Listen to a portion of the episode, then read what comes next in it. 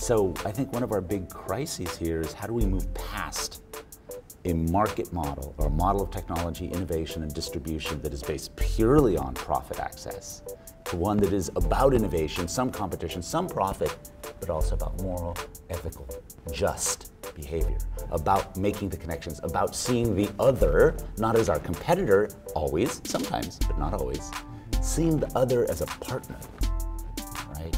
Worthy of just treatment. I, think that's, that's interesting, even in a market sense, because people tend to think of global markets as largely and necessarily sites of competition. They can also be sites of sharing. They can also be sites of exchange. Exchange doesn't mean always the maximization of profit. We invented that. We can mess with it. A yeah. stake that is not just profit driven, right? I mean, health should be delivered for health. Health should be delivered for money. Think about what we, what we have as a for profit. So, hospitals, schools, and prisons. How can those things be for profit? Or military? How, well, the whole idea of a prison for profit, the idea that how do you make profit out of prison? You have more people in prison. That's going to drive a system that incarcerates more people. Yeah. A healthcare system where profit is the. I'm not saying you shouldn't do research and make money off of new drugs and charge people for access to healthcare. But the goal should be to make people healthy, make their lives better, rather than to make extra money. Mm-hmm. I, I think doctors should be paid well. Yeah. I think teachers, teachers should be paid, paid well. well. How do you develop radically unequal systems? You do it by other people. You do it by making someone less than. You mm. do it by having a system where there are the haves and the have-nots. And the only way we as humans can can live with that is if we differentiate ourselves, thinking that the others that have less have less because they're worth less. Right? And, and, and our political and historical economic structures over the last, you know, couple millennia clearly show that this is a pattern and a process, especially over the last 500, 300 years. You look at sort of older men in the United States. You know what the top indicator of longevity and happiness is? It's not wealth. It's not even what they did as a job in their life. It might not even be whether or not they had a family. It's how many individuals late in life, they identify as friends. As friends. It's how robust their social network, network is. is. Yeah. Someone's opinion may contradict yours. Where's my friend Alan? It's all about your perspective. Who are we, and what is the nature of this reality? Five, four, three, two, one.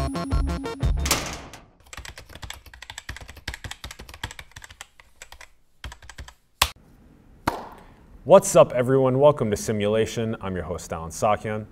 We're on site at the American Anthropological Association's annual meeting in Vancouver, British Columbia, in Canada, for our second partnership with them.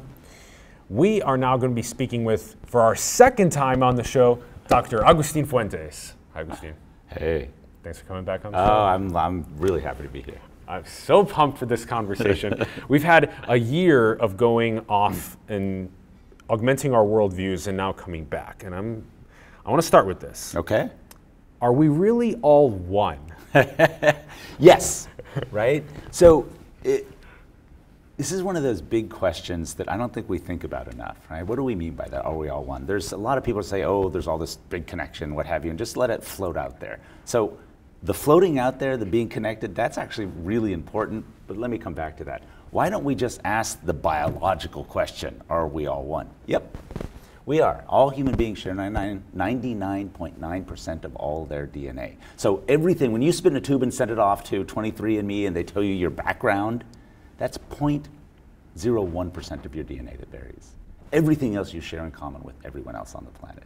And so this idea that biologically humans look a little different, you know, height, weight, skin color, hair type, that's really, really minor we are one species. We're not only one species, but all 7.5 billion humans on the planet are more biologically similar to one another than are white-tailed deer in North Carolina and white-tailed deer in, in uh, Nebraska. Humans are one. What does this mean, right? Well, it doesn't mean we don't vary a lot, there's not a lot of biological diversity. It does mean that we as a species are really tightly knit, and yet we're spread all over the planet doing all sorts of incredible things. That's what's amazing. How, what are, in what ways are we one beyond just the biology? In how we live with each other and how we deal with the world? I think it's a good question, and it's worth reminding ourselves that we are one. Is it then that the most upstream issue that our society faces that we forget that we're all one, that we experience feelings of separation rather than interconnectedness? So, on two levels, that's exactly a huge problem. One level is incredible inequality, right? Today on the planet, we have inequality that humans have never experienced. It's, it's extreme, right? Uh, what was the latest data I saw? There are three men, three guys in the United States who own 47% of the wealth. That, that's a problem, right? So, there is a reality of inequality material, social, structural inequality. Let's put that aside for a moment because that's historical, political, economic. The thing about isolation or feeling of separation, this sort of psychological sense that you're alone, right? That's really dangerous because what we are as primates and as humans are social beings. And the ability to be one another with one another is sort of what that's what we do? That's what made us human in many ways. So, so this, this contemporary landscape where people feel isolated, alone, without connections, without friends, isolated from their family, that's really serious. And we don't pay enough attention to that because that is how you mess up a human, any primate, right? How do you create a crazy primate? Isolate them. How do you create a crazy human? Isolate them. And we are doing a good job of that in our contemporary society of making people feel isolated. That's dangerous. Whoa, yeah. So the more that we feel separated, um, the more we see the downstream issues of mental health. Yeah. um, those yeah. types of problems. And so think about this, um, and this is not to say that people aren't different and have different kinds of social relationships. We do. We vary a lot. There's a lot of ways in which we interact. We're introverts, extroverts, all of that. But it's but it's it's what you just pointed out. This idea of of increasing sense of not belonging, of not connecting with others. I mean, we see a lot of those issues here in this country today. And downstream, it's not just mental illness, right? But it's, it's, it's sort of a loss of the connection to other humans. And, Yeah. and once you lose that connection, really, really bad things can happen. And, and we need to spend a lot more time thinking about that. Yeah, let's also um, touch on the loss of feelings of connection to other humans and also the loss of the connection to uh, the just complete interconnectedness of reality in general right. because the breath that I breathe in comes from phytoplankton and trees Right. and the bite of the apple that I take comes from the power of the sun. right. There's no separation. Right. And uh, that that being there from in the first days of the child uh, Yeah. Being Yeah. passed on through that, and indigeneity actually has a good amount of these principles that are rooted. Yeah, please. Yeah, but I mean, modernity yeah. in many ways does Yes. not, and so there ha- being some sort of an interesting um, union potentially of these two. Hit us with some. So, I mean, yeah, so uh, here's the thing. We have to be very careful about thinking, oh, there's some better way to be human, right? The way we're being human is the way we are human, right? There are better ways we can do it, but we can't always look to the past or other societies, right? One thing we have to do is recognize what you just said, right? The entire ecosystem, I mean, the planetary ecosystem, is a system. It's interconnected and it's constantly cycling through, right? So I think we have to remember, as humans, we often forget that we are just, we're part of the system. You know, no matter how great we think we are, no matter how powerful we think we are, we're going to die and degrade. But that death and degradation is part of the biological processes, the systemic movement of things through other things, right? Um, you talked about eating the apple, right? Just think of what's in that apple and where it came from, and the tree and the growth, and coming through the body and going out of our body. yes. you can get caught up in sort of the incredibleness of this, and I think it's worth doing that every now and then. But then also, what's for me really important is to recognize that we're part of the ecosystem and recognize our moral and ethical obligations to the rest of the ecosystem, right? Once we recognize we're part of it, Yeah. we, we can't go around destroying or screwing over the rest of it. It doesn't work that way. When you have a system, by definition, the system is working together, connecting, moving through one another. Throw a wrench in that, trash one part of the system, and you get a cascade effect across the board. And that's what we're seeing today. I mean, humans, The hubris of one species. exactly, we're really good at messing with the world to work better for us. Right? And that's worked for us for a long time, and it still is. The problem is we're messing with the world at a rate and an intensity and with a frequency and power that we've never experienced before. There are 7.5 billion human beings on the planet all messing with stuff. There's some, yes, there's some interesting um, aspects to this where you can uh, view other species like uh, chickens, pigs, and cows that we've populated on the planet woof, Right, with a big hockey stick, and then we're inflicting death upon their consciousness for food when now in the next couple of decades we hope to grow clean meat in bioreactors which is a very interesting uh, solution Yeah, there yeah. Uh, indistinguishable, which is very interesting. And then you have other things like uh, you talk about the interconnectedness of tinkering all eight or so billion of us. Right. Well, we also dig up a lot of things uh, from the ground, Right. energy, fossil Right, fuels, right. but um, also all of the different materials that go into these incredible Yeah, devices yeah, that yeah, yeah. that we then assemble and So I, this is again, and this is one of the really the, the things that just hits us upside the head in its complexity. Because I, I had said right, 7.5 billion, 8 billion humans all taking stuff, doing stuff, but we're not all doing it equally, right? Some are doing it a lot more than others. Yeah. So the digging of stuff up, right? So here in the United States, we dig up stuff, bring it to us, and use it and exploit it in ways that are much more intensive than many other people around the world. So that's interesting. So there's an in, inequality in, in who's consuming and how they're consuming and where they're getting that consumption from. So it's not like all humans are doing the same kind of trashing of the landscape. This is the uh, classical power law. Yeah. So you have uh, a five percent of the population in the U.S. Uh, consuming 25 percent of the global energies, Right. stuff like this. That, that's, Yeah. it's or 50 percent of the population when you buy that cup of coffee, Right. 50 percent of the planet makes less than that cup of coffee cost per day. Yeah. So That kind of stuff, back to the we are all one, we got to remember that. If, if we are all connected and, and what we do as a species is work together and socially collaborate and whatever, we've put ourselves in a position that really challenges our capacity to get along, right? Um, so I, I think this inequalities, which we started with, that really undergirds a lot of the trauma that we're going through and that we're delivering to the earth.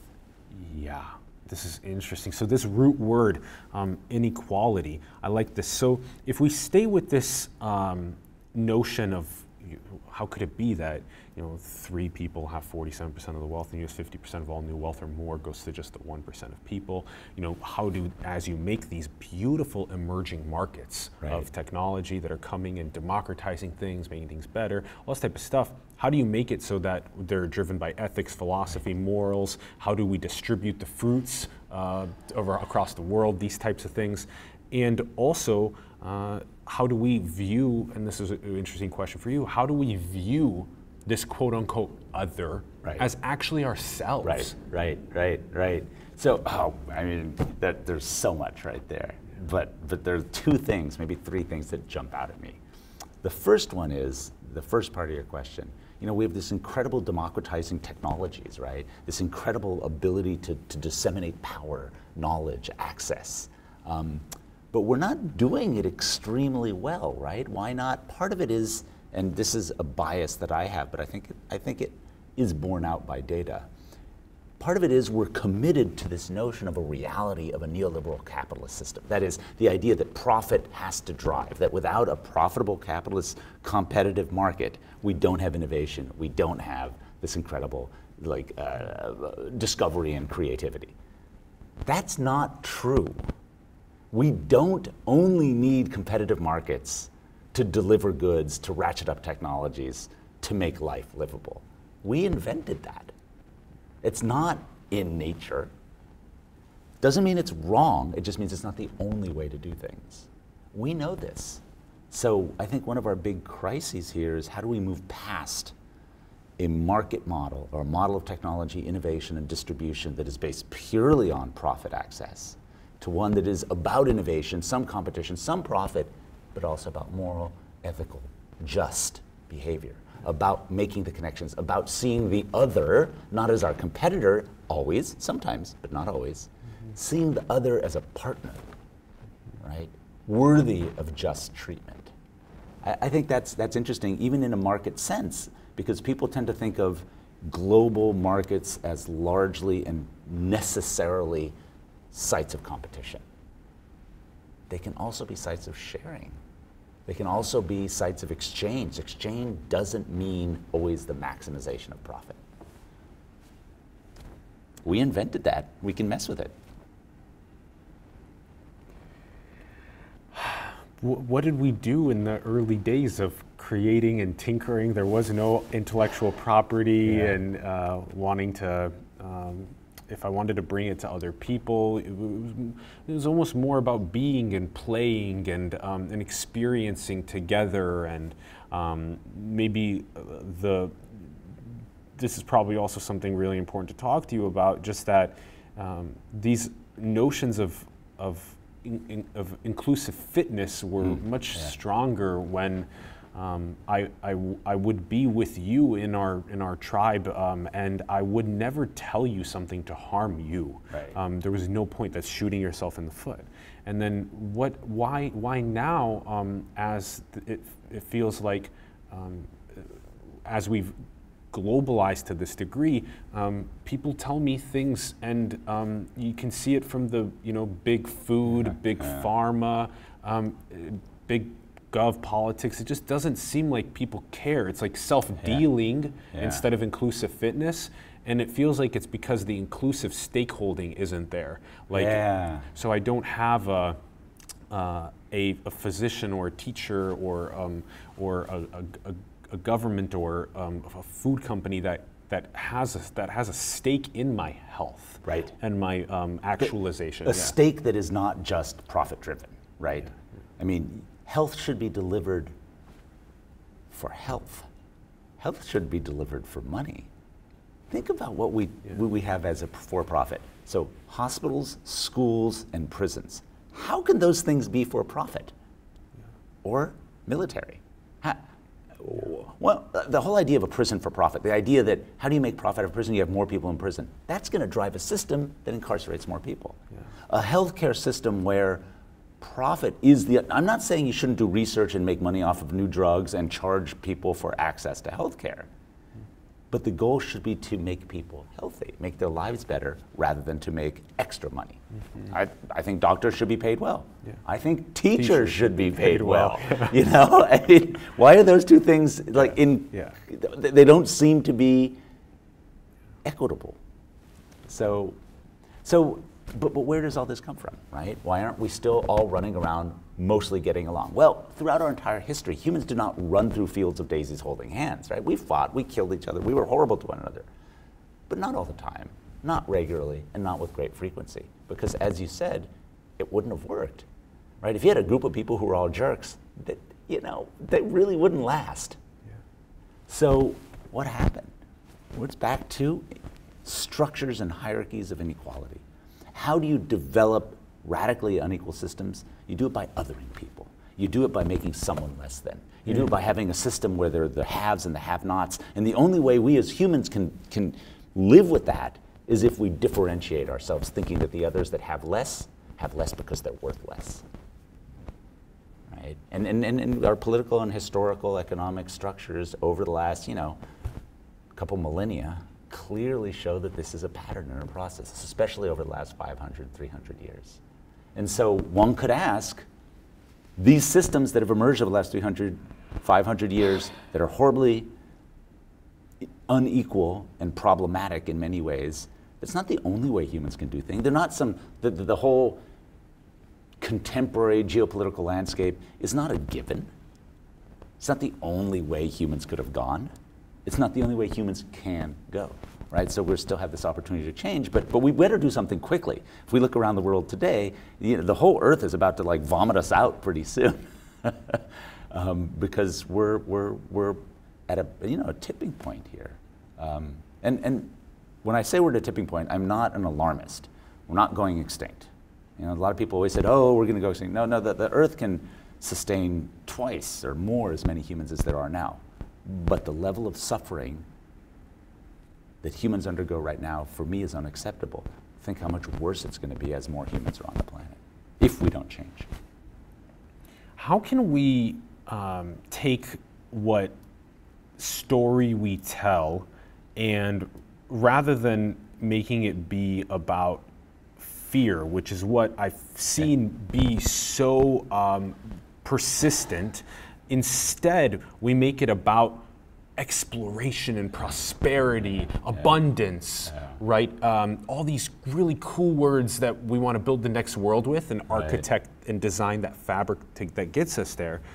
What are those pieces to that directional arrow that take us to that future? Yeah, that's a great question, and I, I wish I knew all the pieces, right? But sort of, uh, I was tying back to teachers, you know, education. So knowledge, you know, people throw around the phrase "knowledge is power" lightly.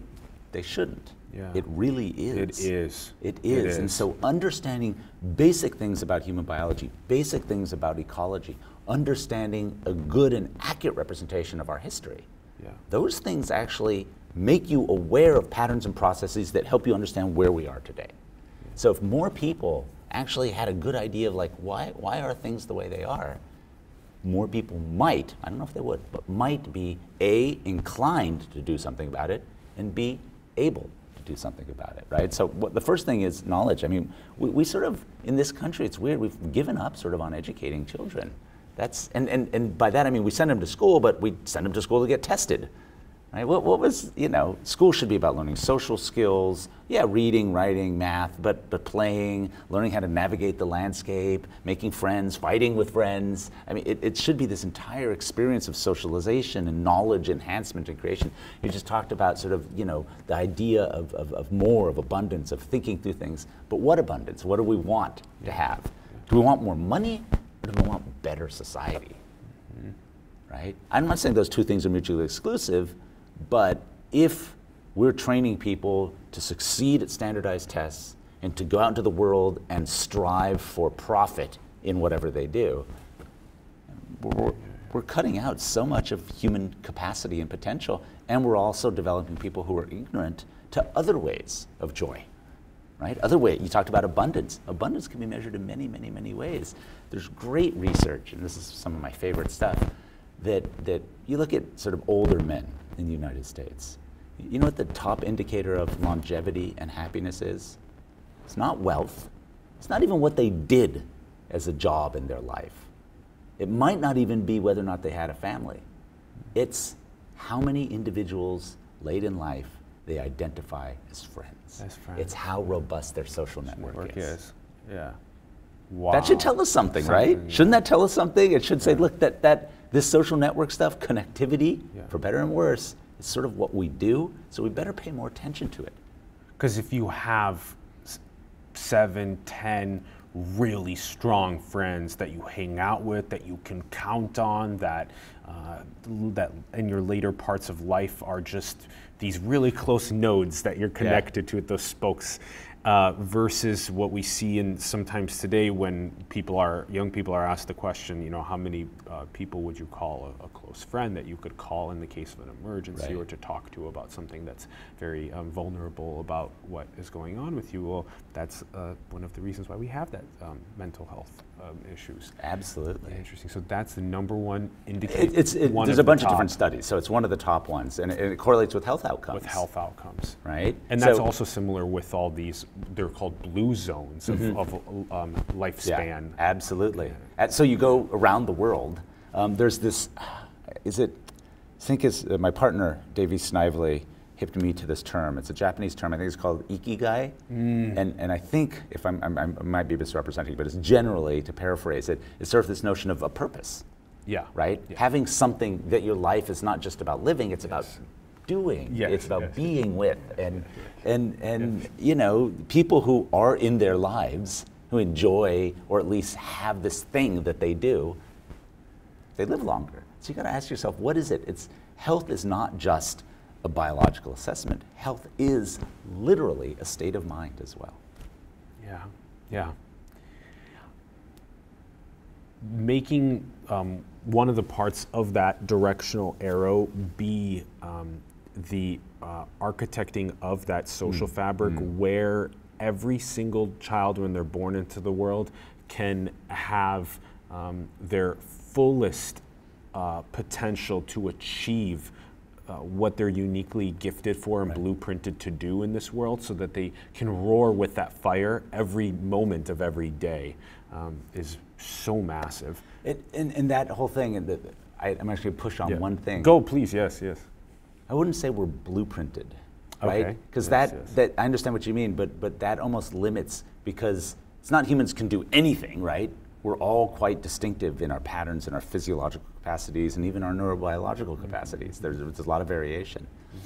But how we actually map across the space of our life history, it's not so much a blueprint, but a dynamic interface. And so got, Dynamic discovery yeah, process. Yeah, Yeah. okay. yeah. And so, Okay. so how do we facilitate flourishing, right? Which is what you're Mm, arguing. yeah, yeah. You know, how do we facilitate this dynamic process so this this this being can vacillate across opportunities, fulfilling and flourishing what that that biological, that original, that potential is, right? It's not one thing; it's a whole bunch of different possibilities. And if we're o- open to that, and we don't believe that there's only one successful way to be human, there's Yeah, not. yeah, There are many. yeah. Um, Could then you the could you- flourishing? is Could, yes. Could you argue that then, uh, when one finds themselves with that uh, process of the dynamic uh, interfacing of identifying what this maybe North Star or North Stars are, and that we're fueled by that fire every day, that then could we not also look back and let's say if we find that out when we're 30 and we're roaring with it, could we then say that maybe I was uniquely, you know, blueprinted with that this, and I found that, Sure. and so there is I some. mean- th- that, I love that uh, conversational point because it's just it's the every single one of us has a p- passion um, for bringing a gift into the Right. world. Yeah, whether Absolutely, and we don't, yeah. we- but we frequently don't know what that is, right? yeah, and that's why in school, like when I'm talking to undergraduate students when they're going through their, you know, university degree, they're like, "Oh, I need a major. I have to like focus right away." I'm like, "Fine, you know, I'm sure your parents are pushing you and your advisors are, but you know." Take some fun classes. Take, figure out what's out there. This is a university, right? You get four years. You're lucky enough. You're amongst the most privileged individual on the planet. You get four years to like figure out like what kinds of knowledge you want to dabble in. and we can even go potentially more efficient, although the brain is less developed by the by 18 when you're indicating Yeah. that they take the four years. But just we can expose children to such a myriad of different um, plays and and uh, experiences that then they themselves and meetups and all these different th- ways for them to figure out what they're passionate about as well. Um, And, and, and kids ages. can do it, right? I mean, if you stick a child in a multilingual environment, right, and do not instruct them, Yeah. they can pick up four or five languages by the time they're 12. You Yeah, know, they can be how- yeah, conversant. It's the, the brain. I mean, humans are just like, give me, I need, I want yeah, knowledge, yeah. I want Sponge. experience, I want. And so, this, when we talk about flourishing, um, part of that is just providing the opportunities. And this is back to where inequality is so damaging, where people feel separate and alone. When we take away and take away and take away those possibilities of flourishing for children, we see the downstream damage in adults. Exactly. Yeah. It, it also is um, uh, that process of flourishing for every new seed Yeah. um, is that um, we've been looking at it a lot like uh, a big tree of possibility, Uh-huh. and that um, uh, over over time we want to accomplish as much of our unique gifts, uh, f- but preferably you know understand that by 20 or 30 rather than die Yeah, at yeah, 70 yeah, and not know what it even was. And and then uh, but even pre-seed right the seed right. but that pre-seed area is you know your your family's ancestral lineage like did they have s- significant trauma? Um, where do when you were born did you get love did Right. you get air food water shelter because if any of those roots to the tree didn't were, traumatized didn't have the nutrients the seed isn't going to produce as bountiful amount of fruits that it can then share with um, family friends civilization at large yeah Absolutely. Yeah, that's a perfect sort of way to describe this. And back to our notion of ecosystems, right? Why is that a perfect way? Because this is true for all life. why should humans be any different? Right? And so that was beautiful, right? Because I, I think, you know, those, those, that, that capacity to reach branches into the sky and flower, right, is really dependent not just on the individual, but on everything around that individual and on the history of that individual and that individual's path before that individual's even born. So that's what scares me about where we are right now, is that most people don't think about this, and most people don't recognize how important each life is in this way, how we are one, and how these dynamic processes connect us all together. Therefore, it is our responsibility, every one of us. But especially, as we said earlier, some have more power than others. So those with power, they, right? So we in the United States should be leading, not destroying right? I mean, where, where there's a concentration of capacity, we should be deploying that in ways that augment the possibilities of flourishing, Yes. not restrict them. Yes. This is this is the ultimate. We just gave that this this uh, analogy. Just how do we make it so that Right. those seeds that are born have all of those nutrients in the roots that they need, and then can produce, identify, and produce the fruits um, that they I, I uniquely can gift into into our world, and and the leaders, like you said, um, uh, that are um, leading in the economics. You know, this is such a thing. You put a hierarchy up, and then uh, it auto, we automatically go to wealth Right. at the top. And then uh, we always counter that uh, by saying, what if it was the most enlightened Right. at the top? What if you threw the Dalai Lama and all these other spiritual elders at the top? Because where do these 1,500 billionaires even fit? Right. What if none of them have, what if very few of them, like maybe only 10% of them, have ever even felt ego loss before? Right. And feelings of interconnectedness or unconditional love. Then we're really talking like, how do we get to the other 90% Right. and catalyze these feelings of interconnectedness and ego Yep. loss? Make the hierarchy based on spiritual enlightenment, and then see where Yeah. people. Yeah, I mean, there's so many ways we could do this. It is not a given, right? We just, most people just throw their hands up, and or they don't even throw their hands up. They just follow, and that's a problem, right? I, I, I would like to see people. This is horrible because I don't think anger is the right solution, but I would like, for now, just a little bit. I'd like to see people get a little angry. I would like to see people be upset that the potential of all these seeds, Yeah. the soil in which we are sowing Yes. our seeds, the world into, that we're, we're, we're, we're poisoning it. I cried on an episode about six months ago or so when um, I uh, cried about the exact thing that you're talking about. I started feeling the seeds of the children that we're not going to be able to express the fruits uniquely um, due to the social fabric. And, and it's up to us to communicate, to, to, to storytell, to inspire, so that way they can, everybody born can, can do so. Um, these are your siblings. Yeah, yeah, yeah, yeah. No, man, but storytelling. And that's like, what do humans do? We're storytellers. That's what we do. And and so knowledge is power, right? Um, but one of the biggest problems we have as educators, right, uh, or, or the official, you know, structure of education, is that we're frequently not good storytellers. That's horrible. We have all this great knowledge, like biology, an intro biology class. That should be the most dynamic, amazing experience of everyone's life.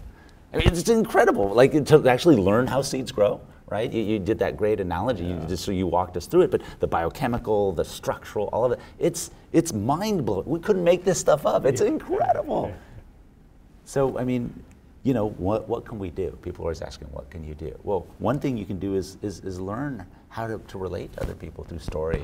If, if you if you have knowledge, share that knowledge, right? It's what you're doing, right? You're trying to say, hey, look, there's a bunch of knowledge, there's a bunch of people who have it. Why don't we figure out some way to get it out? yeah.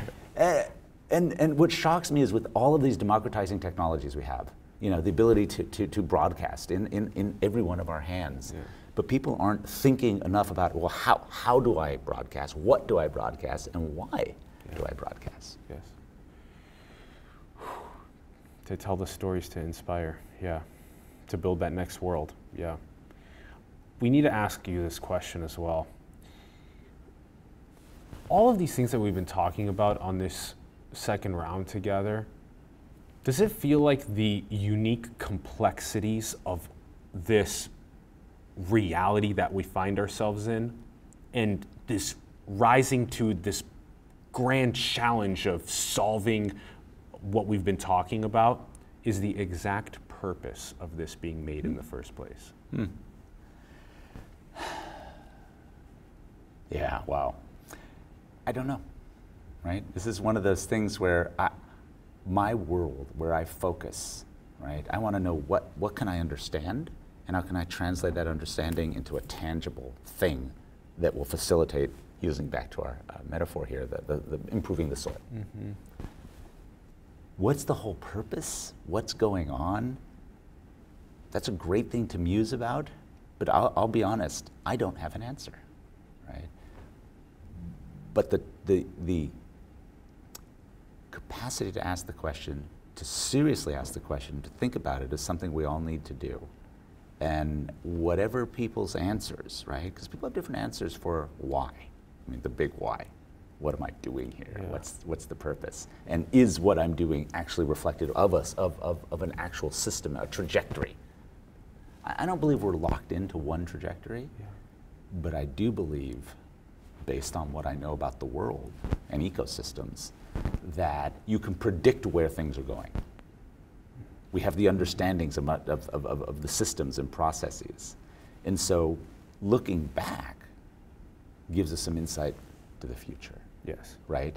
So whether it's all predetermined, I, I would say I, I, I don't think so. But whether we're on a trajectory, we are.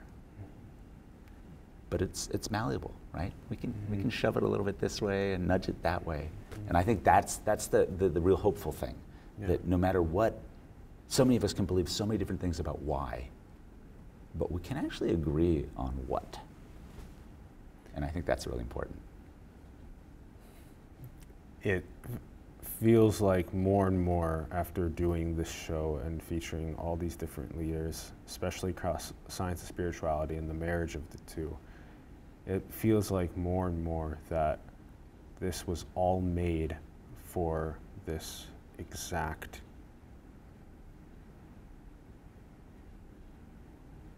process that we're going through. And it is profoundly beautiful Yeah. and um, being able to experience it through this vehicle of a body. Yeah. yeah. Um, it's just so majestic. Uh, Good term. I like that. It is. It is majestic. The hum- uh, just all of this stuff is majestic. It, it's nice, but it's nice to remember that, right? Yeah. People forget, and people think about the mundane of the body. You got to remember the majestic of the experience. Yeah. Yeah.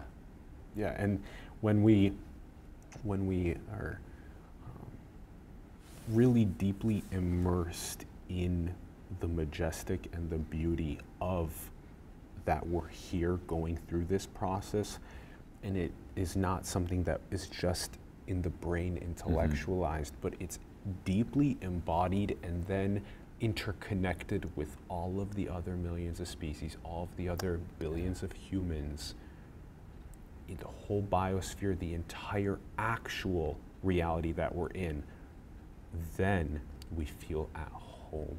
Then, then, then the, the feeling is there, and then there's Yeah. then all Yeah. the other those issues we were talking about. They don't come up. Yeah.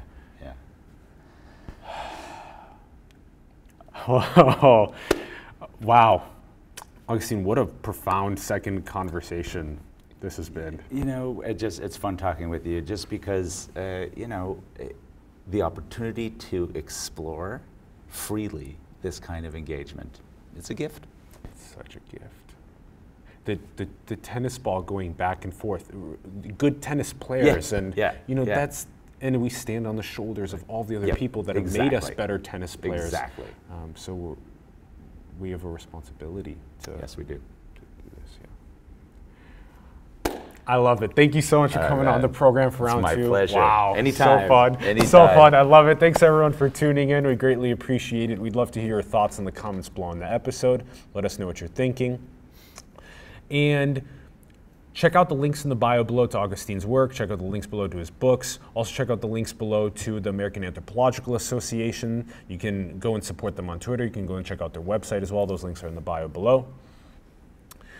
Also, support the artists, the entrepreneurs, the spiritual leaders, the organizations around the world and in your communities that you believe in, support them and help them flourish. You can find our show simulation, all of our links in the bio below to Patreon, cryptocurrency, PayPal. Uh, you can design cool merch and get paid. All those links are in the bio below. So you can continue doing cool things like coming on site to epic conferences and interviewing their leaders. And go and build that future that we were talking about in this episode. Manifest your destiny into the world. We love you very much. Thanks for tuning in, everyone. We'll see you soon. Peace. Awesome. Wow. Boom. What a crazy round two.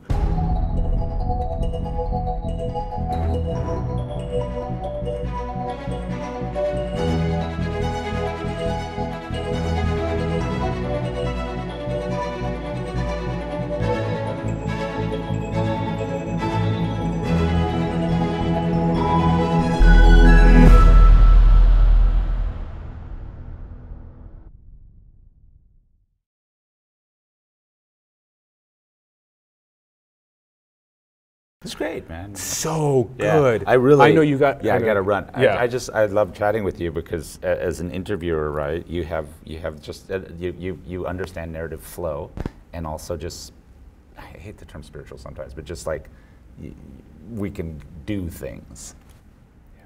You know, and that's fun because a lot of people are worried about where things are going, as opposed to trying to sort of find. You're talking about tennis match, right? So we harmonized there playing tennis. Exactly. Yeah. That analogy of of uh, the tree of possibilities that and was- seed theory. I've been working on that for a while, and I'm figuring out how to disseminate it through chimps. Is one of the ways that D- yeah, series I was no, talking mean, about. You can. You like that one I a lot. I love Yeah, that because yeah. just just even with your hand, you know, the whole Yeah. that thing, and it was a very short, very Exactly. clear, and it ex- everyone will understand exactly. the seed in the ground, You- the it. nutrients, the tree it's growing so up, easy to fruits understand of it, and it. it's So easy to understand. and it's and it's Yeah. scientifically accurate. It is, yeah. Correct. That's So, the best part. You yeah, know, I 'cause mean, it because it's a perfect to one. That. Yeah. yeah. And it's and it's it's Yeah. it's an old. I mean, it's something that a lot of people have used. Yeah. But but you just you, Yeah. you have a good way, I think, to set it up so that it's not you're not just describing a plant. It's clear this is not just a plant, right? Yeah. But it is a plant. Yes. And remembering that is important. Yes. Yeah. Yes. And it ties us to plants, to Yeah, exactly, actualization, exactly, all this stuff. yeah. Yeah. yeah. I love it.